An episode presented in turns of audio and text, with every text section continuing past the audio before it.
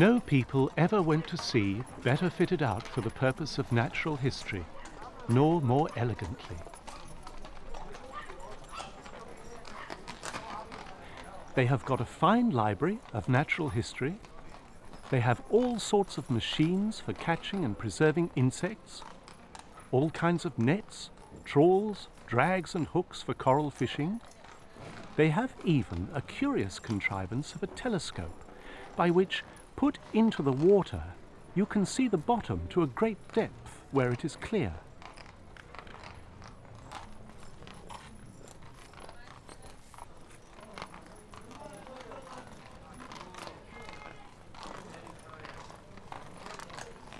They have many cases of bottles with ground stoppers of several sizes to preserve animals in spirits. They have the several sorts of salts to surround the seeds and wax, both beeswax and that of Myrica. Besides, there are many people whose sole business is to attend them for this very purpose. They have two painters and draftsmen, several volunteers who have a tolerable notion of natural history. In short, Solander assured me this expedition would cost Mr. Banks £10,000.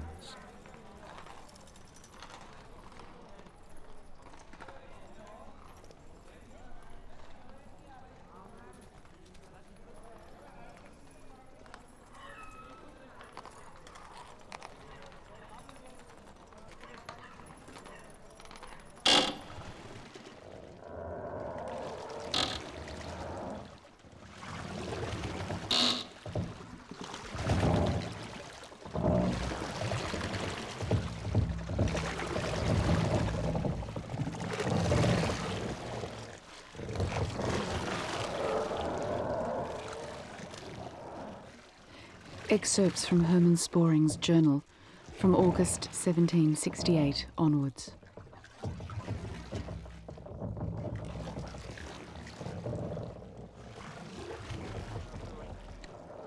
Thursday, the 25th of August, 1768.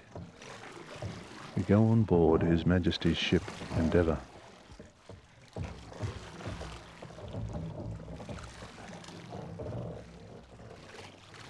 Tuesday, the 13th of September. Arrival at the island of Madeira. Thursday, the 19th of September. Departure from Funchal, Madeira.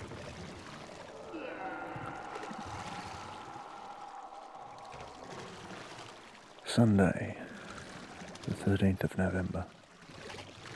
Arrival at Rio de Janeiro, Brazil. Monday, the 14th of November. The Viceroy grants a permit for disembarkation only to the captain and some members of the crew. Sojourn on board.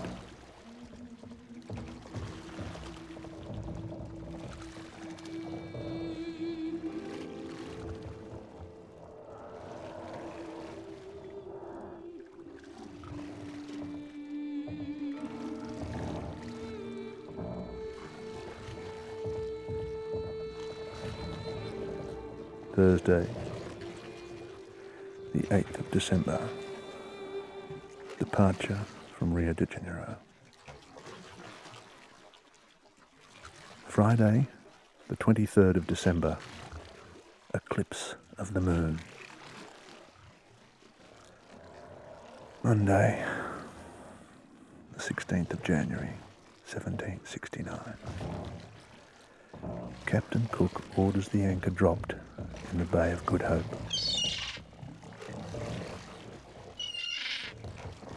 Tuesday, 17th of January. On shore, exploring the surroundings with the escort of Mr. Banks and Dr. Solander. Mr. Banks, two Blackamoor servants perished with cold on our way back. Thursday, 20th of January.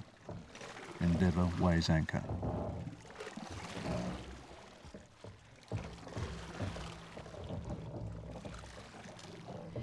Due to winds and currents, Tahiti became a popular shelter and resting place for seafaring men in the end of the 18th century. It was used by British, French, Spaniards, and Dutch navigators. Tahitians quickly learned what sailors desired and what they had to offer.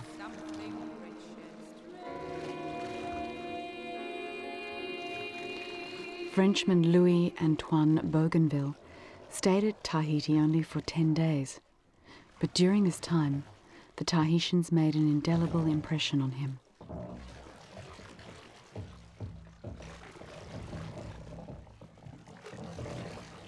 Bougainville portrayed the island as an earthly paradise and named it Nouvelle Cythère. Cythère was an island where Aphrodite, the goddess of love, known by the Romans as Venus, was born.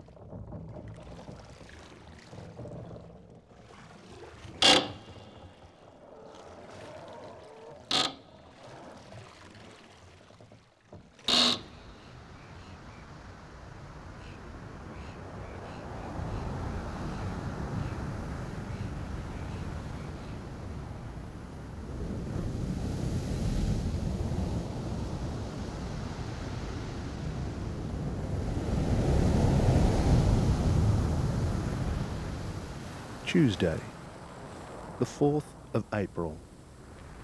Land in sight. Tuesday, the 11th of April.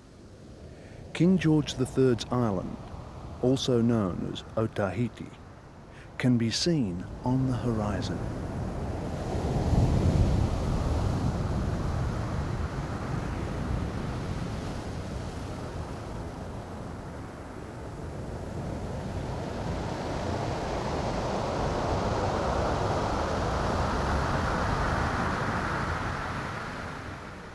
As we came nearer the shore, the number of islanders surrounding our ships increased. The periaguas were so numerous all about the ships that we had much to do to warp in amidst the crowd of boats and the noise. All these people came crying out, Teo, which means friend, and gave a thousand signs of friendship. They all asked nails and earrings of us. The periaguas were full of females, who for agreeable features are not inferior to most European women, and who in point of beauty of the body might, with much reason, vie with them all.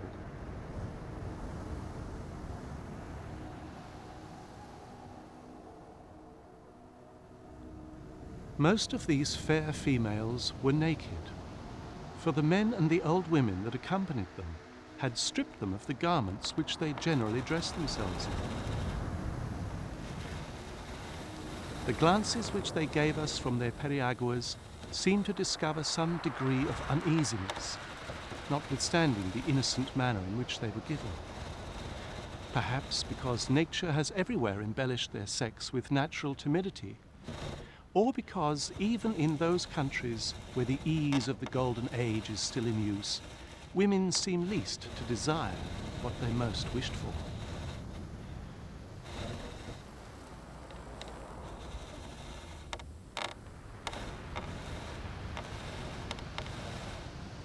The men, who were more plain, or rather more free, soon explained their meaning very clearly. They pressed us to choose a woman and to come on shore with her and their gestures, which were nothing less than equivocal, denoted in what manner we should form an acquaintance with her. It was very difficult, amidst such a sight, to keep at their work young sailors who had seen no women for six months. In spite of all our precautions, a young girl came on board and placed herself upon the quarterdeck near one of the hatchways, which was open in order to give air to those who were heaving at the capstan below it.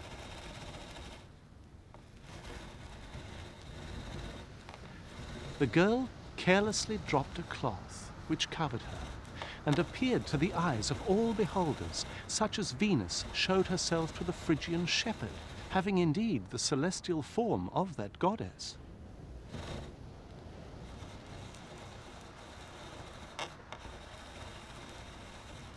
Both sailors and soldiers endeavoured to come to the hatchway, and the capstan was never hove with more alacrity than on this occasion.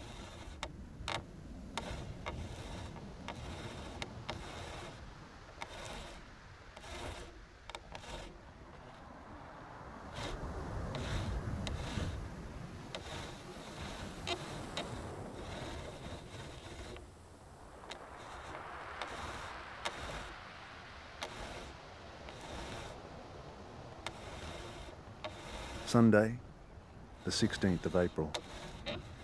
Mr. Buchan, the landscape and portrait painter, is having an epileptic seizure.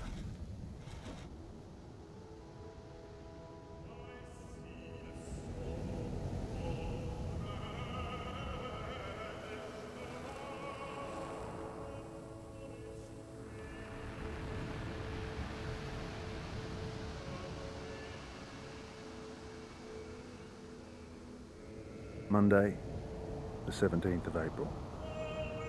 Mr. Buchan has died. He was buried at sea.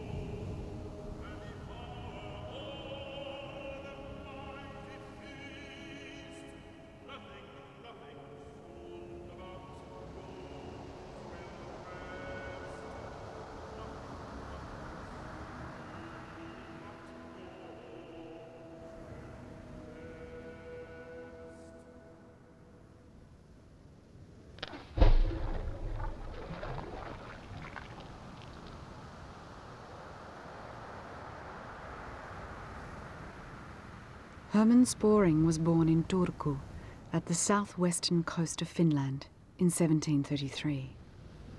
His father was a professor of medicine in Turku Academy. Sporing studied at the academy during the years 1748 to 53. In 1753, at the age of 20, he moved to Sweden where he studied natural history with Carl von Linné.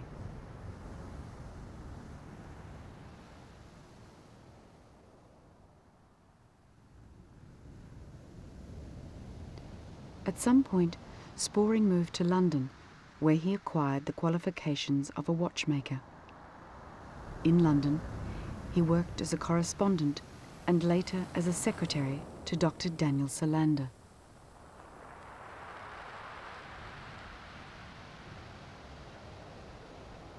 Probably Solander's recommendation made it possible for Sporing to join Mr. Banks's scientific expedition on Captain Cook's first journey on Endeavour.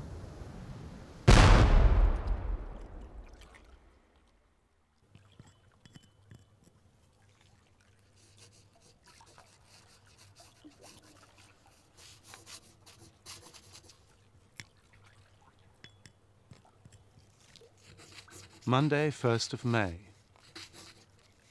This afternoon we set up the observatory and took the astronomical quadrant ashore for the first time, together with some other instruments. The fort being now finished and made as tenable as the time, nature, and situation of the ground and materials we had to work upon would admit of. The north and south parts consisted of a bank of earth, four and a half feet high on the inside, and a ditch without, ten feet broad and six feet deep. On the west side, facing the bay, a bank of earth four feet high and palisades upon that, but no ditch, the works being at high water mark.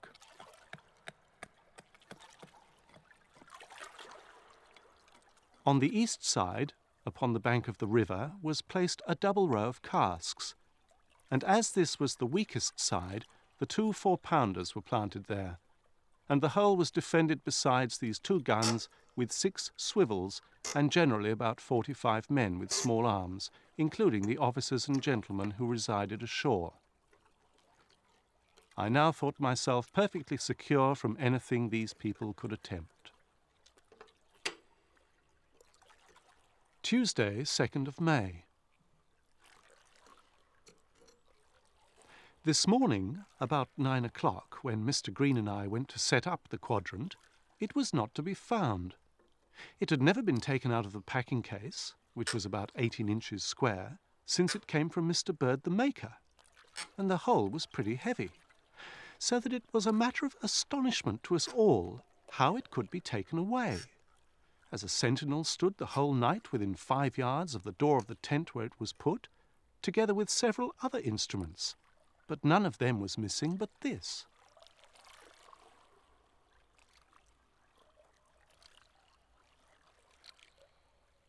Tuesday, 2nd of May. The astronomical quadrant has been stolen. Wednesday, the 3rd of May. The quadrant has been recovered, but indeed it is broken. Mr. Banks has requested that I should try to repair it.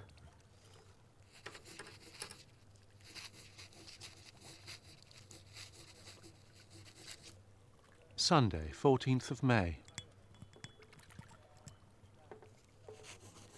This day we performed divine service in one of the tents in the fort, where several of the natives attended and behaved with great decency the whole time.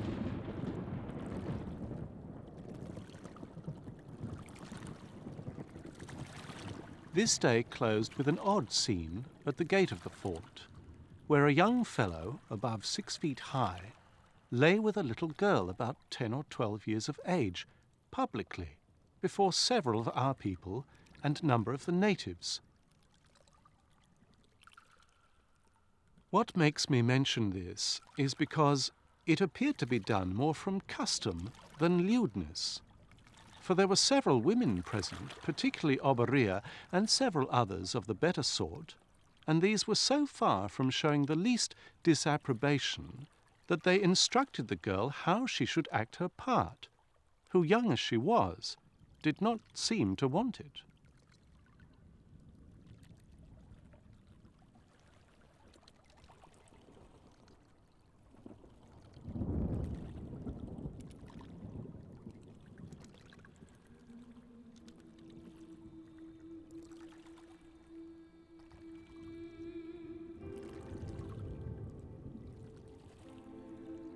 Sunday, the 21st of May. The relations between crew and natives create constantly new problems. The latest revelation is that many iron nails have been taken from the ship by the sailors.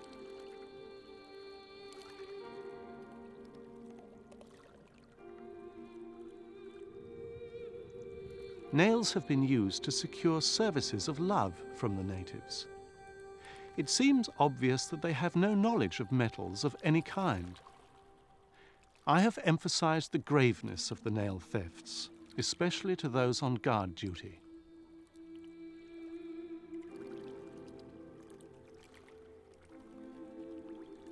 Saturday, 3rd of June.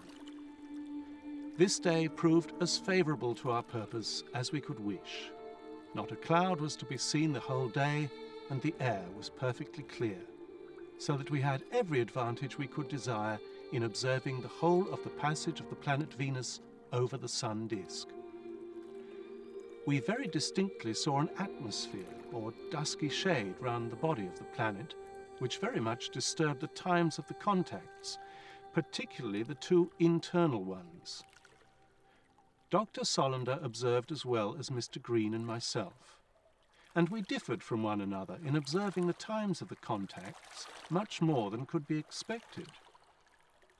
Mr. Green's telescope and mine were of the same magnifying power, but that of the doctor was greater than ours.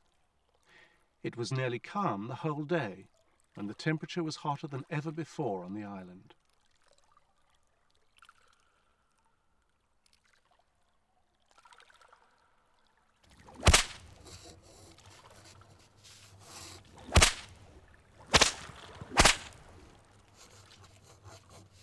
Sunday, 4th of June.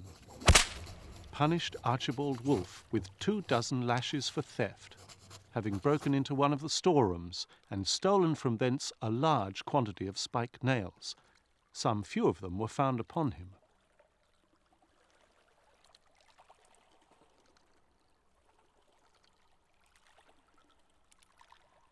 This evening, the gentleman that was sent to observe the transit of Venus returned with success. Those that were sent to York Island were well received by the natives. That island appeared to them not to be very fruitful.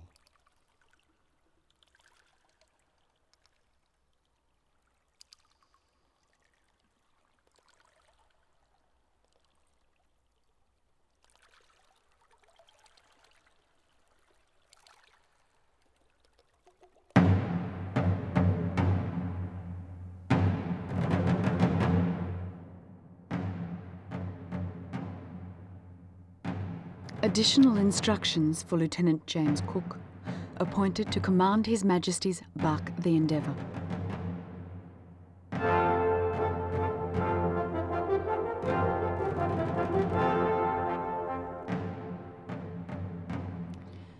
Whereas there is reason to imagine that a continent of land of great extent may be found to the southward of the tract lately made by Captain Wallis in His Majesty's ship the Dolphin, of which you will herewith receive a copy, or of the tract of any former navigators in pursuits of the like kind.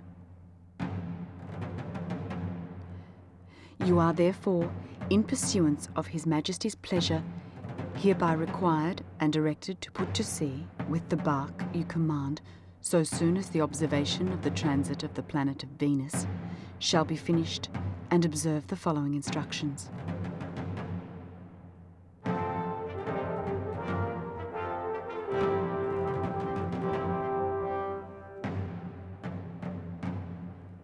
You are to proceed to the southward in order to make discovery of the continent above mentioned, until you arrive in the latitude of 40 degrees, unless you sooner fall in with it.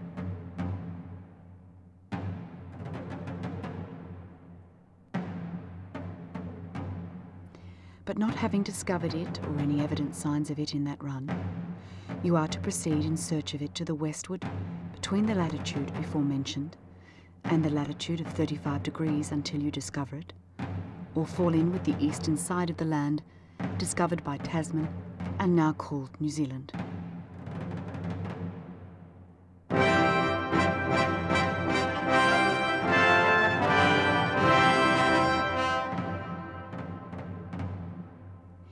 If you discover the continent above mentioned, either in your run to the southward or to the westward as above directed, you are to employ yourself diligently in exploring as great an extent of the coast as you can.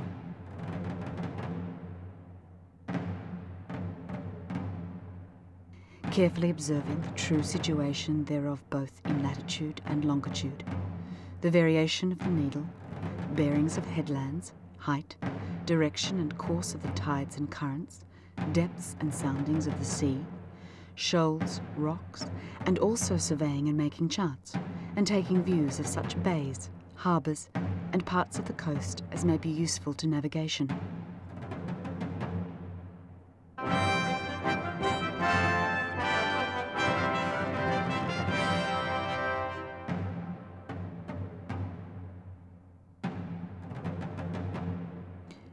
You are also carefully to observe the nature of the soil and the products thereof, the beasts and fowls that inhabit or frequent it, the fishes that are to be found in the rivers or upon the coast and in what plenty.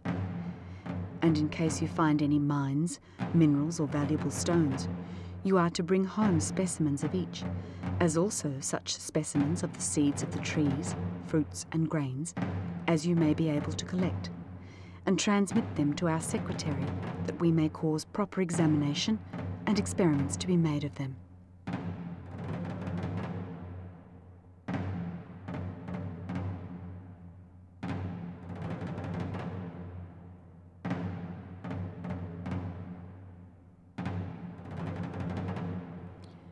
You are likewise to observe the genius, temper, disposition, and number of the natives, if there be any, and endeavour by all proper means to cultivate a friendship and alliance with them, making them presents of such trifles as they may value, inviting them to traffic, and showing them every kind of civility and regard. Taking care, however, not to suffer yourself to be surprised by them, but to be always upon your guard against any accident.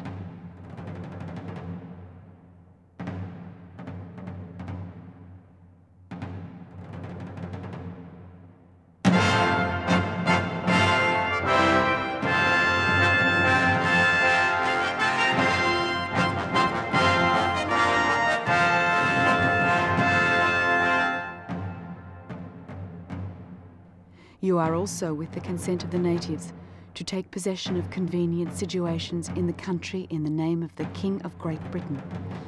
Or if you find the country uninhabited, take possession for His Majesty by setting up proper marks and inscriptions as first discoverers and possessors.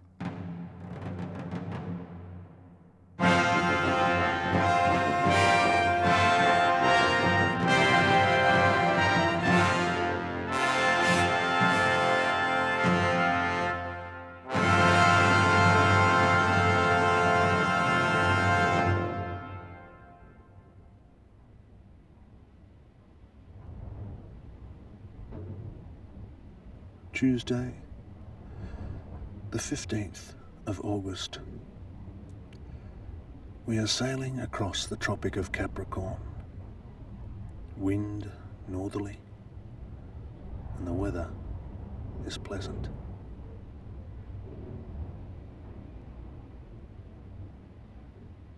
Friday, the 25th of August, 1769.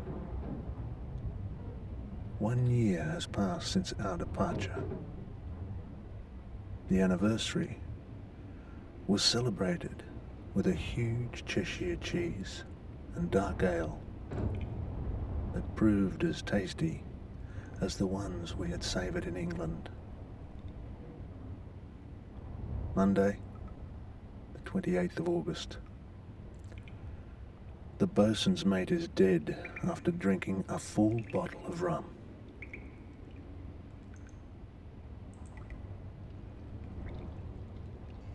Mr. Joseph Banks' Journal.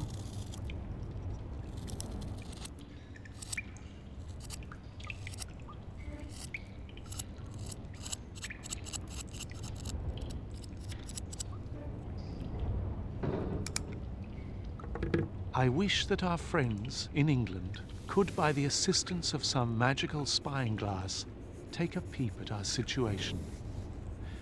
Dr. Solander sits at the cabin table describing, myself at my bureau, journalizing. Between us hangs a large bunch of seaweed. Upon the table lays the wood and barnacles. They would see that notwithstanding our different occupations, our lips move very often, and without being conjurers, might guess that we were talking about what we should see upon the land which there is now no doubt we shall see very soon.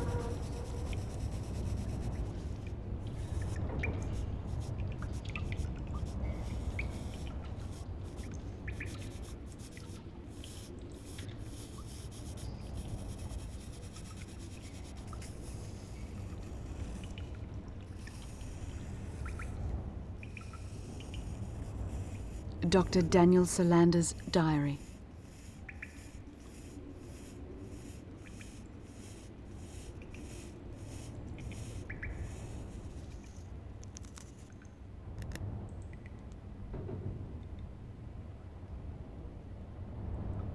Seldom was a gale so strong that it interrupted our usual time of study, which lasted from approximately 8 o'clock in the morning until 2 o'clock in the afternoon, and from 4 or 5 o'clock when the smell of cooking had vanished. We sat together until it got dark at a big table in the cabin with our draftsman directly opposite us and showed him the manner in which the drawing should be done and also hastily made descriptions of all the natural history subjects while they were still fresh. When a longer absence from land had exhausted the supply of fresh subjects, we finished the former descriptions and added synonyms from the books that we had carried along with us. A scribe immediately inserted these completed descriptions into books in the form of floruli of each of the countries we had visited.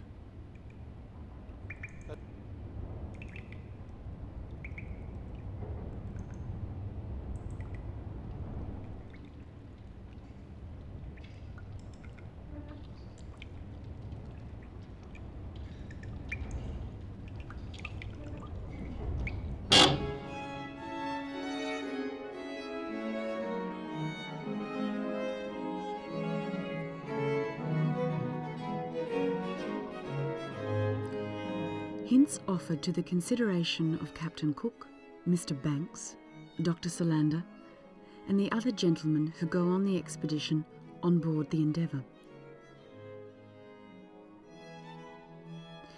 To exercise the utmost patience and forbearance with respect to the natives of the several lands where the ship may touch. To check the petulance of the sailors and restrain the wanton use of firearms to have it still in view that shedding the blood of those people is a crime of the highest nature. They are human creatures, the work of the same omnipotent author, equally under his care with the most polished European, perhaps being less offensive, more entitled to his favour. I will preach the Lord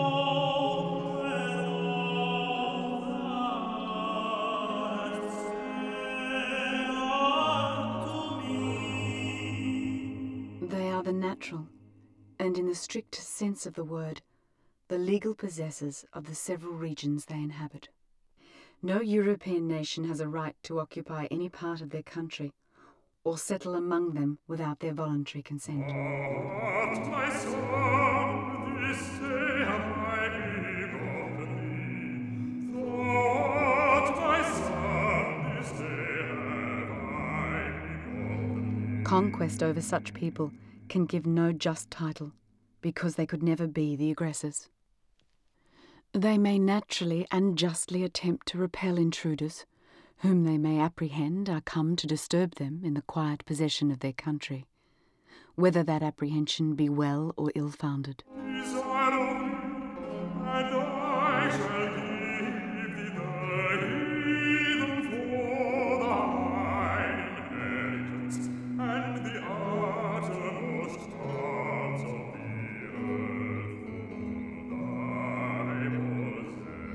Therefore, should they in a hostile manner oppose a landing, and kill some men in the attempt, even this would hardly justify firing among them, till every other gentle method had been tried. There are many ways to convince them of the superiority of Europeans, without slaying any of those poor people. For example, Thou shalt bruise them, bruise them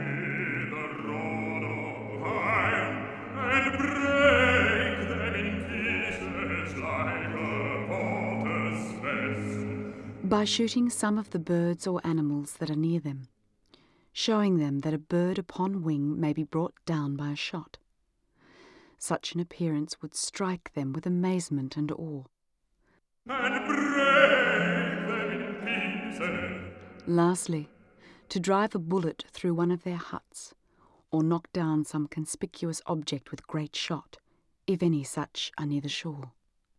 And break them in pieces like a potter's vessel. Amicable signs may be made which they could not possibly mistake, such as holding up a jug, turning it bottom upwards to show them it was empty, and then applying it to the lips in the attitude of drinking. The most stupid from such a token must immediately comprehend that drink was wanted.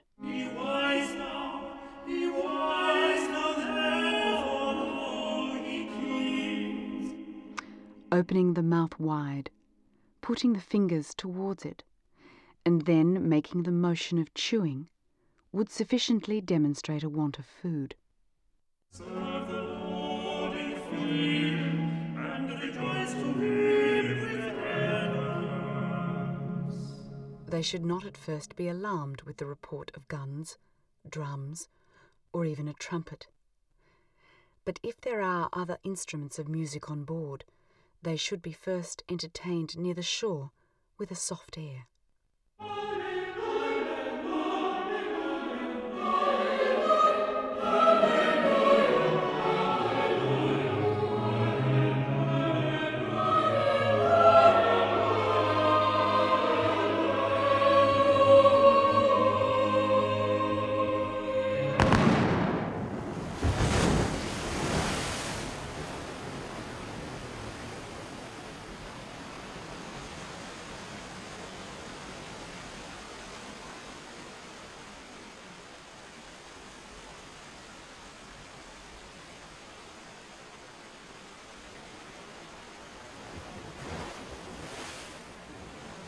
Tuesday, the 7th of October.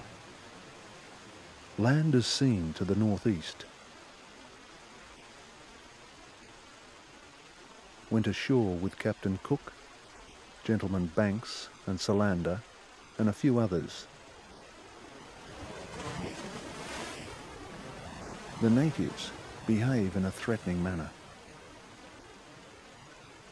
We are able to return to the ship only after the captain orders one of the natives to be shot.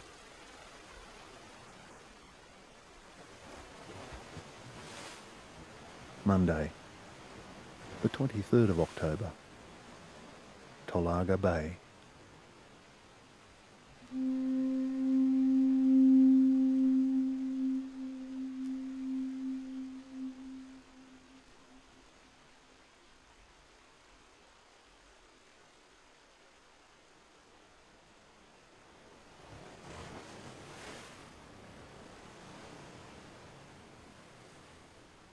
Diaries and notes tell us what the explorers saw, experienced, and thought.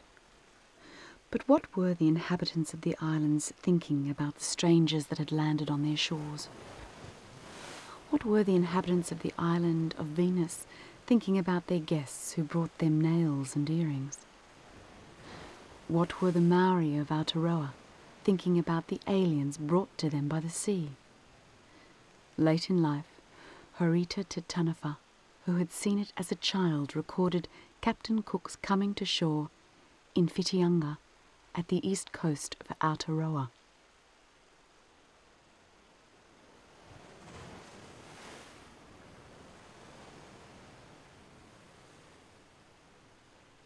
When our old men saw the ship, they said it was an atua, a god, and the people on board were tupua, strange beings or goblins. The ship came to anchor and the boats pulled on shore. As our old men looked at the manner in which they came on shore, the rowers pulling with their backs to the bows of the boat, the old people said, Yes, it is so. These people are goblins. Their eyes are in the back of their heads. They pull on shore with their backs to the land to which they are going. When these goblins came on shore, we, the children and women, took notice of them, but we ran away from them into the forest, and the warriors alone stayed in the presence of the goblins. But as the goblins stayed some time, and did not do any evil to our braves, we came back, one by one, and gazed at them, and stroked their garments with our hands. And we were pleased with the whiteness of their skin and blue eyes of some of them.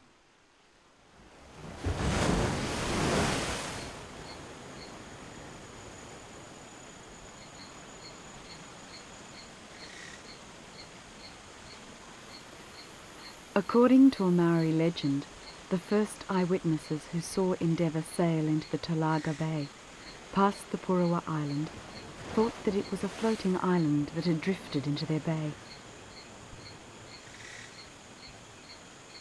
Friday, the 27th of October. I spent the day on shore drawing. I saw an amazing bird that had incredibly long and showy tail feathers.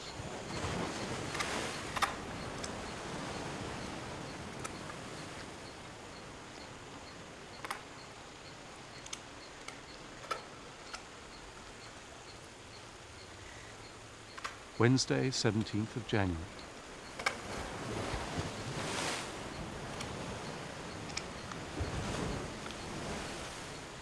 Soon after we landed, we met with two or three of the natives, who not long before must have been regaling themselves upon human flesh. For I got from one of them the bone of the forearm of a man or a woman, which was quite fresh, and the flesh had been but lately picked off, which they told us they had eaten.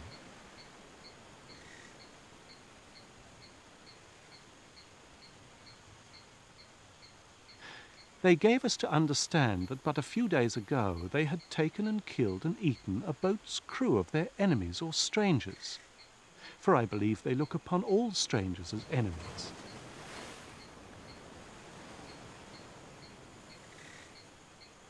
From what we could learn, the woman we had seen floating upon the water was in this boat and had been drowned in the fray.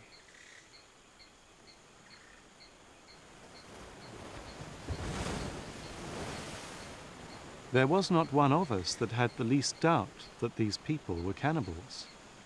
But finding this bone, with part of the sinews fresh upon it, was a stronger proof than any we had yet met with. And in order to be fully satisfied of the truth of what they had told us, we told one of them that it was not the bone of a man, but that of a dog. But he, with great fervency, took hold of his forearm and told us again that it was that bone and to convince us that they had eaten the flesh, he took hold of the flesh of his own arm with his teeth and made show of eating.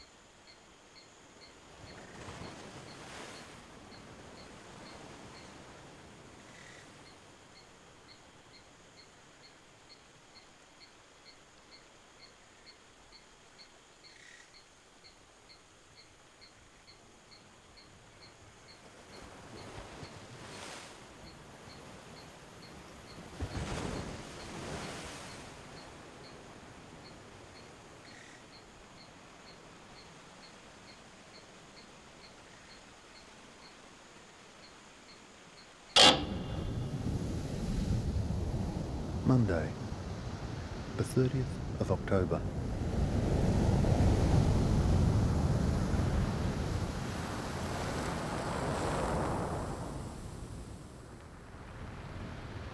Dr. Solander has told me that Captain Cook has named the islands by the Tolaga Bay as Sporing Islands.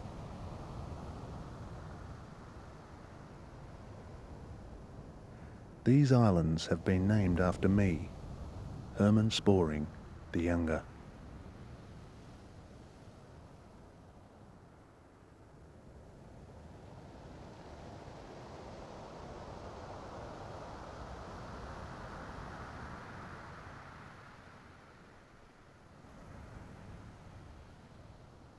We launched again.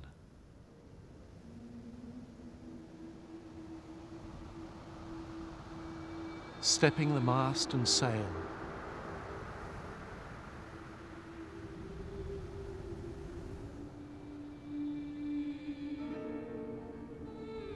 To make for the open sea.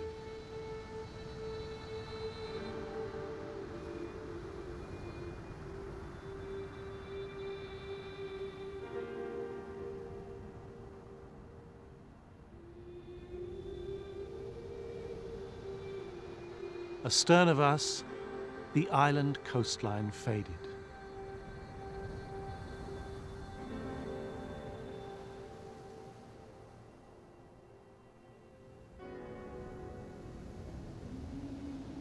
And no land showed anywhere, but only sea and heaven.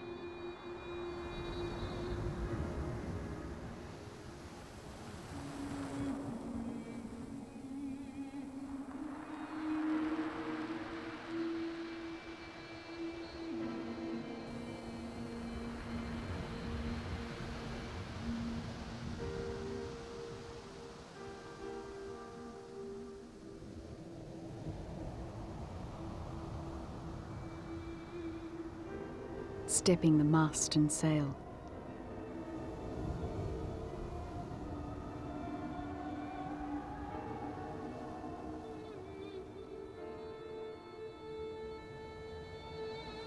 To make for the open sea.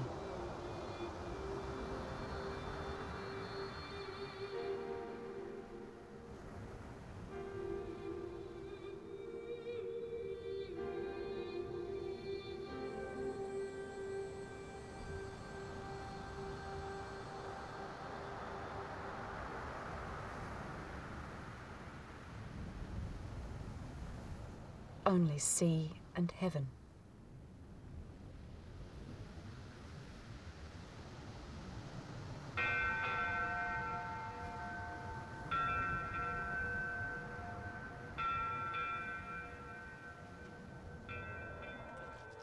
Monday, the 1st of October, 1770. Java Head in sight.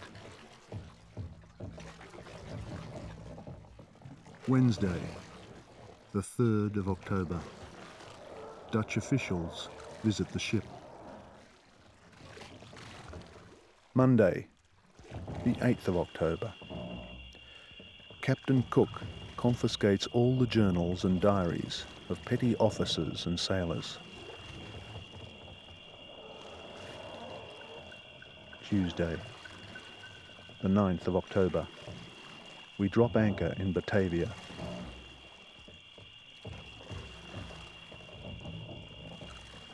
Monday, the 12th of November. Dr. Solander's illness takes a turn for the worse.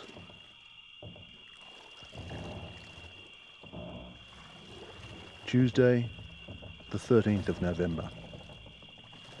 We are moving into the country house of Mr. Banks's Dutch host. Hopefully, the country air will help to cure Dr. Solander.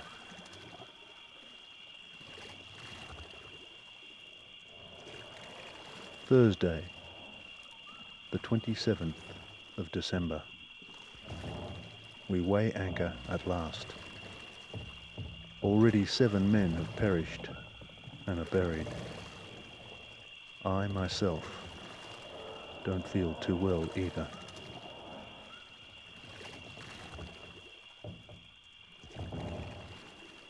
Tuesday, 1st of January, 1771. Waiting for the trade winds.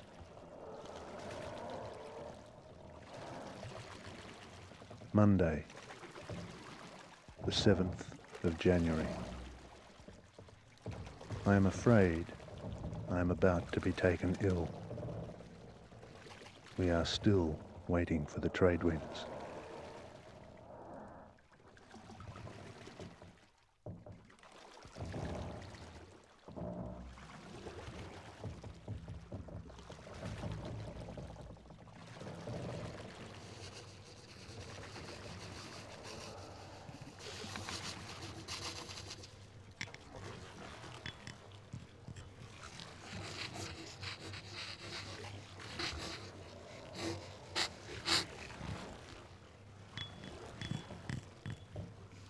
Friday, the 25th of January, 1771.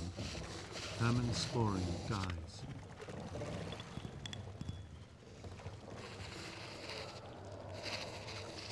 Thursday, the 31st of January.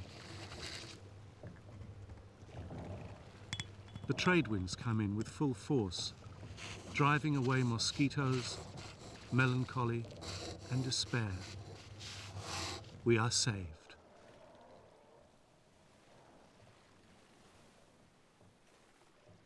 These last lines in Herman Sporing's diary were written in his honour by Joseph Banks, Esquire.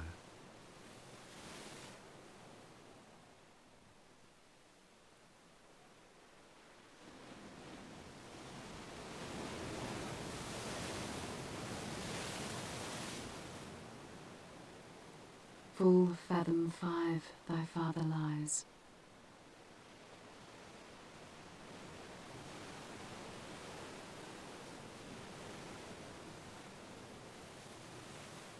of his bones are coral made.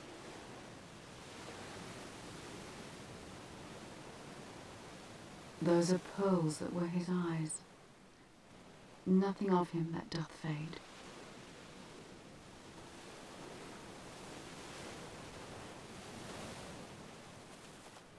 But doth suffer a sea change.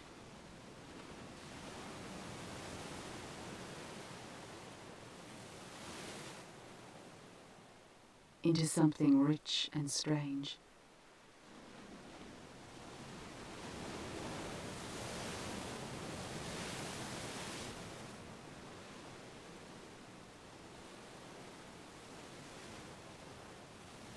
Sea nymphs hourly ring his knell.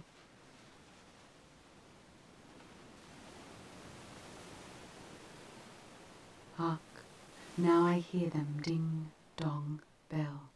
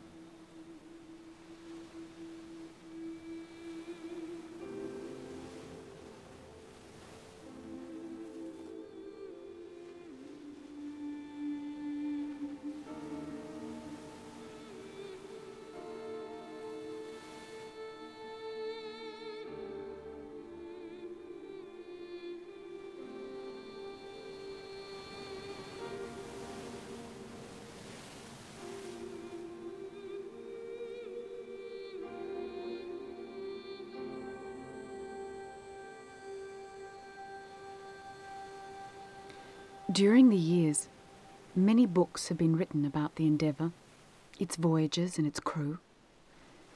During the past centuries, many journals and diaries have been published about Captain Cook's first voyage.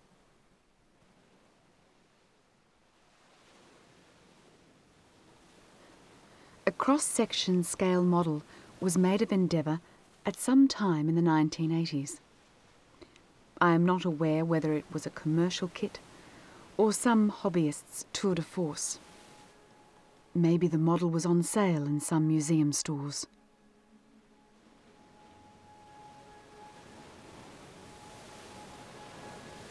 I have seen a photograph of this model in a children's book about voyages of discovery. In that picture, you can see small figurines standing in front of the cross section of Endeavour. They represent the members of the scientific expedition and the crew. Among others represented are sailors Matthew Cox and Archibald Wolfe, the painter Alexander Buchan, the astronomer Charles Green, and the botanist Dr. Daniel Solander. Fourth from left is a figure of a stocky, bow legged man. He is standing between a trunk and a globe. His is number three, and the text tells us that he is Hermann Sporing, a naturalist.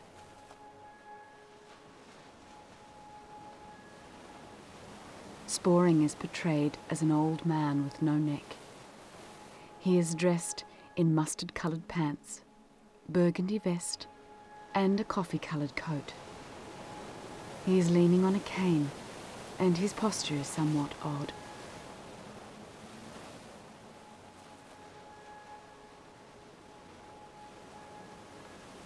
On board the Endeavour, Sporing carried out many tasks. As a watchmaker, he was able to repair the quadrant that was stolen and broken by Tahitian natives. After artist Alexander Buchan died, Sporing was entrusted with a large share of the expedition's scientific drawing.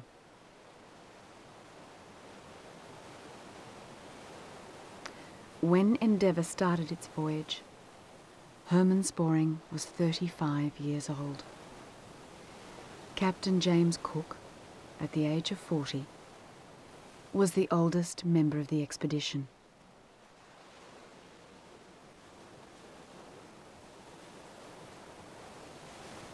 Cook named an island after Sporing at Tolaga Bay on the east coast of New Zealand. The reason for this honour is unknown, as usually such naming was an honour that was granted only to dignitaries or to those who had taken part in the financing and furnishing of the expedition. Sporing Island can still be found on New Zealand maps. At Tolaga Bay, local inhabitants know it by its old Maori name, Pourewa.